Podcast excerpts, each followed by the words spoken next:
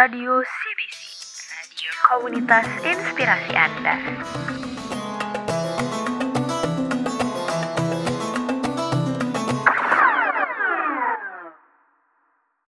Assalamualaikum warahmatullahi wabarakatuh Halo Sobat CBC, kembali lagi di podcast Radio CBC bareng aku Widya. Semoga Sobat CBC di mana pun kalian berada tetap dalam keadaan baik-baik aja ya. Wah, udah nggak kerasa nih, kita udah melewati 10 hari pertama bulan Ramadan 1443 Hijriah. Gimana Sobat CBC, masih kuat gak puasanya? Seperti biasa, aku bakalan nemenin kalian untuk beberapa menit ke depan pada podcast edisi Ramadan kali ini tapi Widya gak sendiri nih Sobat CBC Udah ada kakak di samping aku yang bakalan nemenin kita untuk sharing tentang kegiatannya di bulan Ramadan. Oh ya kak, aku pernah dengar ada pepatah nih yang mengatakan bahwa tak kenal maka tak sayang. Jadi boleh kenalin diri dulu dong kak, namanya siapa, angkatan berapa dan dari jurusan apa nih? Halo Sobat CBC, perkenalkan saya Ibnu, Ibnu Purnama dari Prodi Agribisnis 2019, angkatan 2019, Unhas. Wah, halo Kak Ibnu, apa kabar? Gimana puasanya? Lancar gak nih Kak? Alhamdulillah sehat, uh, masih puasa sampai hari ini dan lancar, Alhamdulillah. Oh, Alhamdulillah. Aku mau nanya nih Kak, Kak Ibnu saat ini tinggal sendiri ngekos atau masih sama keluarga? Uh, sebenarnya tidak tinggal sama orang tua, tapi tinggal di rumah orang tua maksudnya rumah lain orang tua. Dan tinggalnya sekarang itu sama adek karena adek juga lagi kuliah jadi sama adek tinggal. Oh kalau sama adek berarti uh, sahurnya masak sendiri ya kak? Kalau sekarang karena adekku itu dia kuliahnya online jadi dia tidak di Makassar. Dia di rumah di Maros. Jadi saya sendiri di Antang. Dan karena saya itu tadi juga susah memasak susah kalau bisa memasak cuman susah waktunya. Jadi saya ke masjid di situ bermalam di situ sahur dan buka jadi aman. Wah, mendapatkan sahur gratis ya. Iya. Jadi untuk saat ini apa aja sih kegiatan kakak di bulan Ramadan? E, keproduktifan apa sih yang kak Ibnu lakukan? Boleh sharing dikit dong kak untuk sahabat CBC kalau kegiatan sih sama ke, e, mahasiswa pada umumnya uh, mas semester ini masih ada kuliah. Saya kuliah kalau ada ada kuliah luring saya datang di kampus. Kalau online uh, saya siap-siap online walaupun di mana pun itu tempatnya karena biasa memang ada kegiatan-kegiatan komunitas ada uh, apa namanya kegiatan-kegiatan keagamaan misalnya. Kayak saya juga ikut di pesantren mahasiswa. Pesantren mahasiswa itu tempat belajar ilmu agama untuk mahasiswa itu di Masjid Al Haud Samata di Kabupaten Goa. Nah kita di situ belajar setiap Sabtu sampai Minggu atau Ahad jam 8 sampai jam 12. Jadi uh, juga di situ harapannya saya bisa tidak sekedar uh, ilmu agama yang sampai satu tapi ilmu uh, apa bukan hanya ilmu dunia yang sampai satu tapi ilmu agama juga bisa uh, ada peningkatan lah bukan hanya hanya yang dasar-dasar yang di, dipelajari di SD SMP SMA tapi kita juga belajar ilmu agama yang uh, lebih komplit di situ. Jadi teman-teman kalau ada yang mau, tidak apa-apa jadi sekalian saya sampaikan juga ke teman-teman.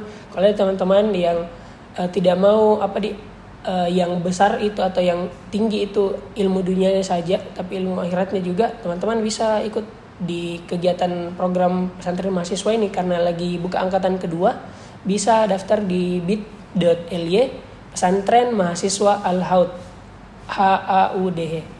Ya silahkan teman-teman. Kalau keproduktifan tadi itu uh, sebenarnya saya juga masih belajar sih, belajar bagaimana lebih produktif, bagaimana supaya yang saya saya tidak banyak kegiatan tapi sebenarnya tidak produktif. Uh, jadi yang saya usahakan sebenarnya juga menolak ajakan-ajakan yang berseberangan dengan produktif itu tadi. Misalnya salah satunya uh, acara-acara apa di bukber misalnya. Kalau kalau saya lihat ini acaranya kurang kurang bermanfaat saya tidak ikut. Kalau misalnya ada ajakan-ajakan apa di kayak misalnya ngabuburit tapi tidak bermanfaat juga saya tidak ikut. Intinya belajar untuk menolak sih walaupun memang berat. Itu mungkin. Wah masya allah bisa nih teman-teman. Mengikuti ajakan untuk belajar lebih memperdalam ilmu agama ya kak Nah, tadi iya. kan kakak sempat singgung tentang acara bukber. Eh, kalau kakak sendiri nih, udah ada ajakan nggak nih kak untuk acara bukber sendiri bareng teman-teman seangkatan atau bareng teman-teman yang udah pada lulus nih? Eh, menurut kakak ini eh, udah ada rencana atau masih wacana-wacana aja? Sebenarnya banyak banyak sekali ini kalau eh, apa namanya rencana-rencana bukber karena kita juga sudah beberapa kali lewati masa sekolah sampai sekarang di mahasiswa itu banyak ada event-event teman-teman se-event juga biasanya ada ajakan-ajakan bukber. Tapi saya pribadi itu kurang apa di eh, kalau ada pembahasan seperti itu saya tidak terlalu ikut bahas. Yang pertama juga saya tidak terlalu kalau sama teman-teman yang eh, biasanya saya karena saya biasa belajar saya pertimbangkan itu tadi manfaatnya. Karena kadang kita kalau bukber itu kan kumpul-kumpul eh, bicara bicaranya juga biasanya tidak jelas ketawa-ketawa kan? Nah itu juga yang saya hindari. Tapi kalau misalnya bagus eh, bukbernya acaranya bermanfaat eh, saya terima. Dan ada juga sekarang lagi di mau dilaksanakan sama teman-teman di kampus tapi saya tidak ikut karena saya pertimbangkan eh, bukbernya terlalu apa terlalu mewah terlalu eh, besar dana yang dikeluarkan padahal sebenarnya dana itu bisa kita manfaatkan untuk hal yang lain yang lebih bermanfaat di bulan-bulan apalagi bulan-bulan ini bulan-bulan Ramadan kalau dana sebesar itu untuk kita pribadi saja nikmati sebenarnya kurang bijak sih itu Iya benar ya. Jadi sebenarnya sesuatu yang kurang bermanfaat itu mending kita kurangi ya dan lebih baik Ya. diisi dengan hal-hal yang memang bermanfaat untuk dunia dan juga akhirat kita. Nah, menurut pandangan Kak Ibu sendiri nih, apa sih keutamaan bulan Ramadan ini? Amalan apa yang menurut Kakak menjadi sesuatu yang spesial dibanding bulan-bulan biasanya? Kalau bicara eh, apa keutamaannya bulan bulan Ramadan ini eh, sering sekali kita dengar Ustadz Ustadz kita jelaskan eh, bulan Ramadan ini cuma dikasih untuk orang Islam. Agama-agama lain yang sebelumnya itu tidak ada yang dikasih, cuma kita yang dikasih ini bulan Ramadan. Dan kenapa bulan Ramadan ini eh, dikatakan spesial? Karena memang eh, bulan ini tuh banyak pelipat gandaan pahala. Jadi kita bekerjanya sedikit tapi bayarannya banyak. Kalau misalnya kita eh, analogikan secara dunia. Jadi karena karena sal- salah satu juga yang buat bulan ini menjadi mulia itu karena memang bulan ini tuh bulannya Al-Qur'an. Di di bulan ini Al-Qur'an itu diturunkan. Sering kita dengar Al-Qur'an itu turun di 10 malam terakhir. Dan di situ ketika kita beramal di 10 malam terakhir itu eh, pahalanya itu banyak sekali. Lebih dari seribu bulan dan seribu bulan itu eh, sekitar puluhan tahun, 80-an tahun dan itu bukan batasan tapi lebih dari berarti tidak ada batasannya tergantung eh, seberapa besar amalan-amalan yang kita lakukan. Eh, kalau yang kedua tadi apa tuh? Eh, amalan apa ya menurut Kakak menjadi sesuatu yang spesial dibanding bulan-bulan biasanya? Oh iya. Tadi kan eh, kita sudah bahas kalau eh, bulan Ramadan itu bulannya Al-Qur'an. Berarti s- jelas sudah jelas bahwa amalan yang paling ditekankan memang di bulan ini tuh Al-Qur'an. Kita ibaratnya lebih dekat sama Al-Qur'an. Kalau dulunya kita lebih dekat sama HP, kita lebih dekat sama teman-teman tak, sekarang kita lebih dekat sama Al-Qur'an. Ibaratnya kalau bisa kita gandengan sama Al-Qur'an. Itu sebenarnya idealnya.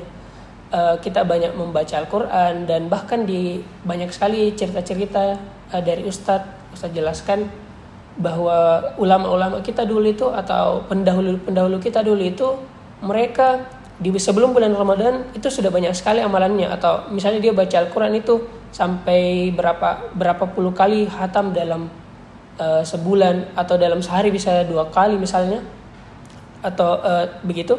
Tapi ketika di bulan Ramadan dia ibaratnya lebih gaspol lagi.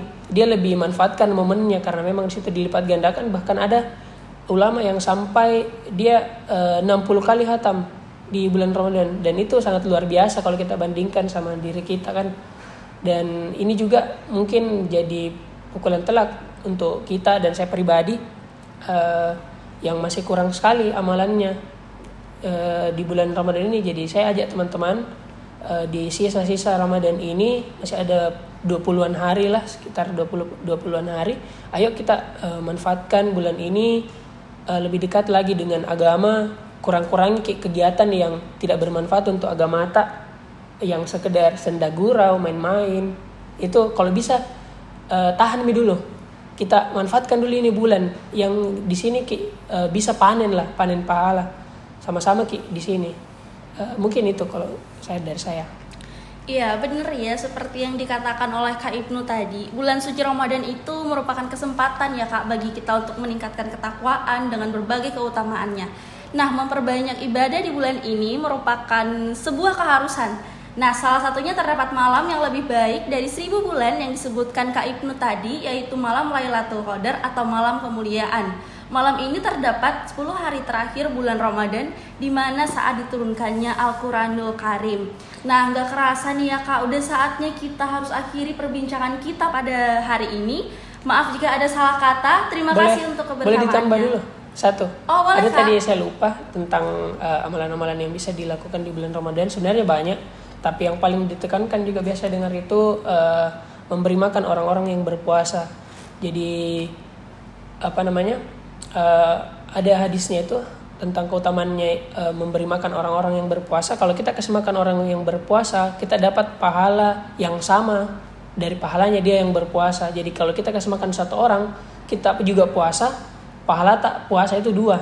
Kalau kita kasih makan dua orang pahala tak puasa itu tiga. Jadi semakin banyak kita eh, kasih makan lebih banyak lagi pahala. Tak jadi ini man- bisa jadi namanya peluang untuk teman-teman. Tapi kan mahasiswa juga eh, tidak punya apa namanya banyak sumber daya kan? Jadi kalau bisa teman-teman manfaatkan saja apa yang ada karena amalan itu tidak dinilai dari banyaknya. Dia dinilai dari kualitasnya. Misalnya kita punya uang cuma 2000 dan kita sedekahkan 1000 itu sudah setengah dari harta tak kita kasih ke Allah kita kirimkan ke akhirat. Dan itu sudah bernilai besar. Bukan tentang banyaknya tapi tentang kualitasnya dari apa yang kita kasih. Kalau kita tidak mampu untuk materi kita kasih apa yang kita mampu dari tenaga tak kita bantu orang. Misalnya di masjid kita bagi-bagi eh, jadi panitia pembagian eh, apa namanya? Iftar eh, iftar eh, eh, apa namanya? Takjil misalnya. Intinya tenaga tak yang kita kasih atau waktu tak atau pikiran tak yang kita kasih untuk eh, agama. Dan itu semua sedekah. Itu juga senyum. Itu juga sedekah. Tapi kalau senyum ke lawan jenis itu hati-hati juga. Yang dimaksud di situ senyum ke eh, sesama. Laki-laki dengan laki-laki perempuan dengan perempuan. Mungkin itu. Wah banyak banget ya ilmu yang kita dapat dari Kak Ibnu ini Eh, menjadi sebuah pembelajaran juga ya bagi aku untuk teman-teman juga. Makasih banyak ya Kak, terima kasih Ya, juga untuk kebersamaannya. Saatnya aku beserta Radio CBC pamit undur diri dan stay tune di siaran Radio CBC selanjutnya. Wassalamualaikum warahmatullahi wabarakatuh dan sampai jumpa. Waalaikumsalam warahmatullahi wabarakatuh